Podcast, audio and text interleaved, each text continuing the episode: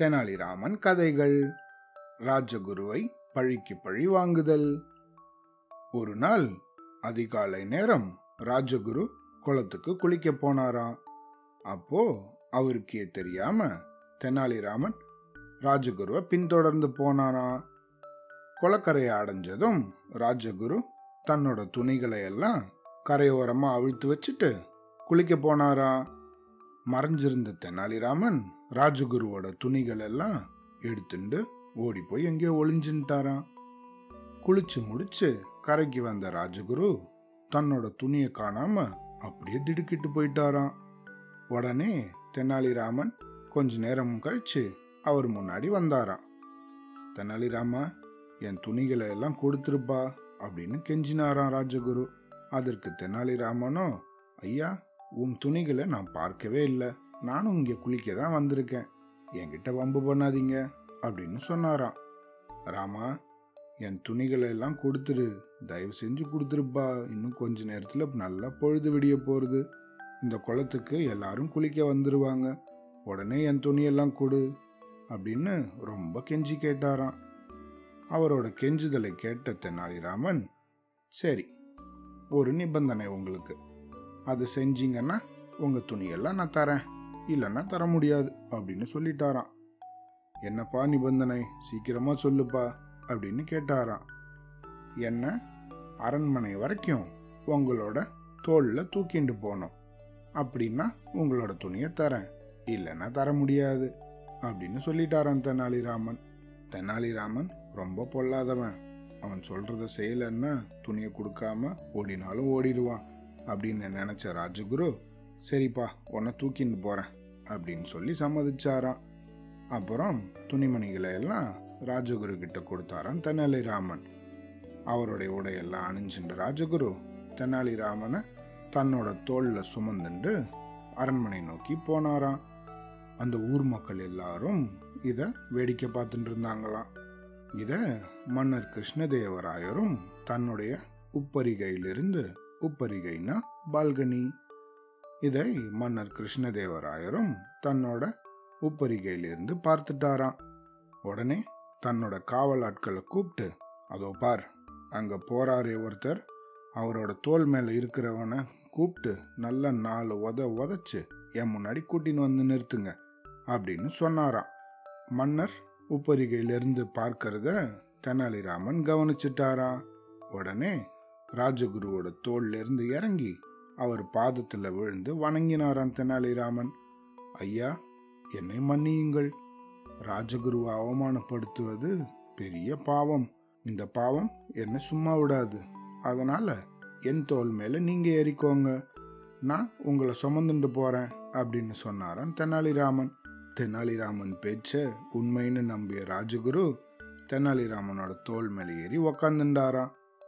தெனாலிராமன் ராஜகுருவை தூக்கிட்டு போயின்னு இருக்கும்போது பக்கத்தில் வந்த காவலாட்கள் தெனாலிராமன் தோல் மேலே இருந்தவரை அடி அடின்னு அடிச்சு தூக்கின்னு போய் மன்னர் முன்னாடி நிறுத்தினாங்களாம். இதை பார்த்த மன்னர் ராஜகுருவை ஏன் அடிச்சீங்க? அப்படின்னு பயங்கரமா கோவப்பட்டாராம். அதுக்கு காவலாட்கள் தெனாலிராமன் தோல் மேல உட்காந்துருந்தவர் ராஜகுரு தான். நீங்க தானே தோல் மேல உட்காந்துருக்கிறவனை போட்டு அடிக்க சொன்னீங்க. அதுபடியே தான் நாங்களும் செஞ்சோம் மன்னரே. அப்படின்னு சொன்னாங்களாம். மன்னர் ராஜகுருவை கூப்பிட்டு நடந்த விஷயத்த கேட்டாராம். தெனாலிராமனோட இந்த செயல் மன்னருக்கு சிரிப்பை ஏற்படுத்தினாலும் அவர் செஞ்சது தப்பு அது தண்டனைக்குரிய விஷயம் அப்படிங்கிறதுனால தெனாலிராமனை தண்டிக்க நினைச்சாராம். அதனால தெனாலிராமனை அழைச்சிட்டு வர காவலாட்களை அனுப்பினாங்களாம். காவலாட்களும் தெனாலிராமனை மன்னர் முன்னாடி கூட்டின்னு வந்து நிறுத்தினாங்களாம். தெனாலிராமா நீ ராஜகுருவை அவமானப்படுத்திட்ட. மேலும் அவரை உதையும் வாங்க வச்சுட்ட. இது மன்னிக்கவே முடியாத குற்றமாகும். அதனால உன்னை உடனே கொலை செய்ய உத்தரவிடுகிறேன் அப்படின்னு சொல்லிட்டாராம் மன்னர். இதை கேட்ட தென்னாலிராமன் தன் உயிருக்கு வந்த ஆபத்தை நினைச்சு ரொம்ப வருந்தினாராம். தன்னுடைய இஷ்ட தேவதையான காளி தேவிய தன்னை காப்பாற்றும்படி மனசுக்குள்ளேயே வேண்டினாராம். காவலாட்களும் தெனாலிராமனை கொலை செய்ய அழைச்சிட்டு போனாங்களாம். அப்போ அவங்க கிட்ட தன்னை விட்டுடும்படியும் பணம் கொடுக்கறதாகவும் தெனாலிராமன் ஆசை காட்டினாராம். அந்த ஆசைக்கு இணங்கின காவலாட்களும் பணத்தை வாங்கிட்டு தெனாலிராமனை கொலை பண்ணாமல் விட்டுட்டாங்களாம். இனி இந்த ஊர்லேயே இருக்காத வேற எங்கேயாவது போயிடு அப்படின்னு சொன்னாங்களாம். அவங்கக்கிட்ட சரி அப்படியே செய்கிறேன் அப்படின்னு சொன்ன தெனாலிராமன் திருப்பியும் ஓடி வந்து தன்னோட வீட்டுக்குள்ளேயே ஒளிஞ்சின்றாராம்.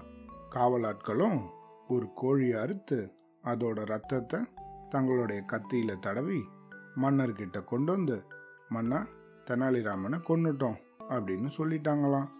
மன்னரும் அதை உண்மைன்னு நம்பிட்டாங்களாம்.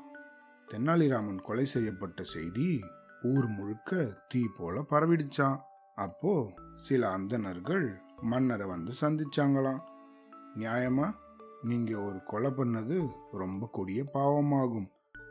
தெனாலிராமனோட ஆவி உங்களுக்கும் நாட்டுக்கும் பெரிய கேடு விளைவிக்கும் அப்படின்னு சொன்னாங்களாம். இதை கேட்ட மன்னர் ஒரே வருத்தப்பட்டாரா இதற்கு என்ன பரிகாரம் செய்யணும்? சொல்லுங்க அப்படின்னு கேட்டாராம் மன்னர். அதற்கு அந்த அந்தனர்கள் அவனோட ஆவி சாந்தி அடைய அமாவாசை அன்னைக்கு நடுராத்திரி சுடுகாட்டில் போய் பூஜை செய்யணும். அப்படி பண்ணால் நல்லது அப்படின்னு சொன்னாங்களாம். மன்னர் உடனே ராஜகுருவை கூப்பிட்டு அமாவாசை அன்னைக்கு போய் நடுராத்திரி தெனாலிராமன் ஆவிக்கு பூஜை செய்யுங்க அப்படின்னு உத்தரவு போட்டாராம். இது கேட்ட ராஜகுரு பயத்தில் நடுங்கினாராம். என்னது நடுராத்திரி காட்டுக்கு போகணுமா? எனக்கு பயமா இருக்கு அப்படின்னாராம். அப்படின்னா துணைக்கு கூட இன்னும் கொஞ்சம் ஆட்களை கூட்டின்னு போங்க அப்படின்னு கட்டளையிட்டாராம். மன்னருடைய கட்டளையை மீற முடியாத ராஜகுரு பூஜைக்கு ஒத்துண்டாராம். அமாவாசை அன்னைக்கு நடுராத்திரி கொஞ்சம் பேரை கூட கூட்டின்னு ஒரு காட்டுக்கு போய் பூஜை நடத்தினாங்களாம். ராஜகுரு பூஜையோட கடைசியில் அங்கே இருந்த மரத்தை மேல் நோக்கி பார்த்து தெனாலிராமனோட ஆவியாகிய பிரம்ம ராட்சசனே அப்படின்னு பயங்கரமான குரல் அப்படியே கத்தினாராம். கத்தி எங்க யாருக்கும் எந்த தீங்கும் செய்யாத உன் ஆத்மா சாந்தி அடைய பூஜை செஞ்சிருக்கோம் அப்படின்னு சொல்லின்னு இருக்கும்போதே மரத்து மேலேருந்து ஒரு உருவம் பயங்கர சத்தத்தோட தொபால்னு கீழே கூச்சுதான் இதை பார்த்த ராஜகுருவும் கூட வந்திருந்தவங்களும் பயத்தால நடு நடுங்கி அலறி அடிச்சுட்டு அரண்மனை நோக்கி ஓடிட்டாங்களாம். அப்போ நடுராத்திரி நேரத்தில் மன்னர் நல்லா தூங்கின்னு இருந்தபோதும் மன்னரை எழுப்பி நடந்த விஷயத்தெல்லாம் சொன்னாங்களாம். இதை கேட்ட மன்னர் இதற்கு ஏதாவது பரிகாரம் பண்ணணுமே அப்படின்னு யோசிச்சு ஒரு முடிவுக்கு வந்தாராம். தெனாலிராமன் ஆவியான பிரம்மராட்சசனை ஒழிச்சு கட்டி நாட்டுக்கு நன்மை செய்கிறவங்களுக்கு ஆயிரம் பொற்காசுகள் தரப்படும் அப்படின்னு செய்திகளை அறிவிச்சாராம். இதை கேட்ட நாட்டு மக்கள் எல்லாரும் பிரம்மராட்சசனை ஒழிச்சு கட்ட முன் வரவே இல்லையா எல்லாருக்கும் பயமா? கொஞ்ச நாளுக்கு அப்புறம் ஒரு துறவி மன்னரை பார்க்க வந்தாராம். மன்னரும் அந்த துறவி கிட்ட தென்னாலிராமனோட ஆவியான பிரம்மராட்சசனை ஓச்சு கட்டும்படி கேட்டுண்டாராம். இதை கேட்ட அந்த துறவி மன்னர் பெருமானே கவலையை விடுங்க. பிரம்மராட்சசனை என்னால் முடிஞ்ச அளவுக்கு ஒழிச்சு கட்ட பார்க்குறேன் இது நிரந்தரமான ஏற்பாடாக இருக்காது.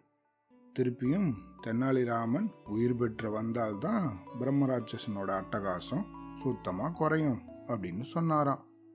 அப்படின்னா உங்களால் திருப்பியும் தென்னாலிராமனை உயிர்ப்பிக்க முடியுமா அப்படின்னு கேட்டாராம் மன்னர். ஓ தாராளமாக என்னால் முடியும் அப்படின்னாராம் அந்த துறவி. மன்னர் மகிழ்ச்சியா? நீங்கள் தென்னாலிராமனை உயிர்ப்பிச்சு காட்டுங்க அதுவே எனக்கு போதும் அப்படின்னு சொன்னாராம். உடனே அந்த துறவி அவர் அணிஞ்சிருந்த வேடத்தை அவுத்துட்டு தாடி தலைமுடியெல்லாம் அப்படி வெளியே எடுத்துட்டு நான் தான் தெனாலிராமன் துறவி வேஷத்தில் வந்தேன் அப்படின்னாராம். இதை அறிஞ்ச மன்னர் ரொம்ப சந்தோஷமா தெனாலிராமனை கட்டி தழுவிண்டாராம். அதுக்கப்புறம் தெனாலிராமனுக்கு ஆயிரம் பொற்காசுகள் பரிசும் அளித்தாராம். அவ்வளோதான்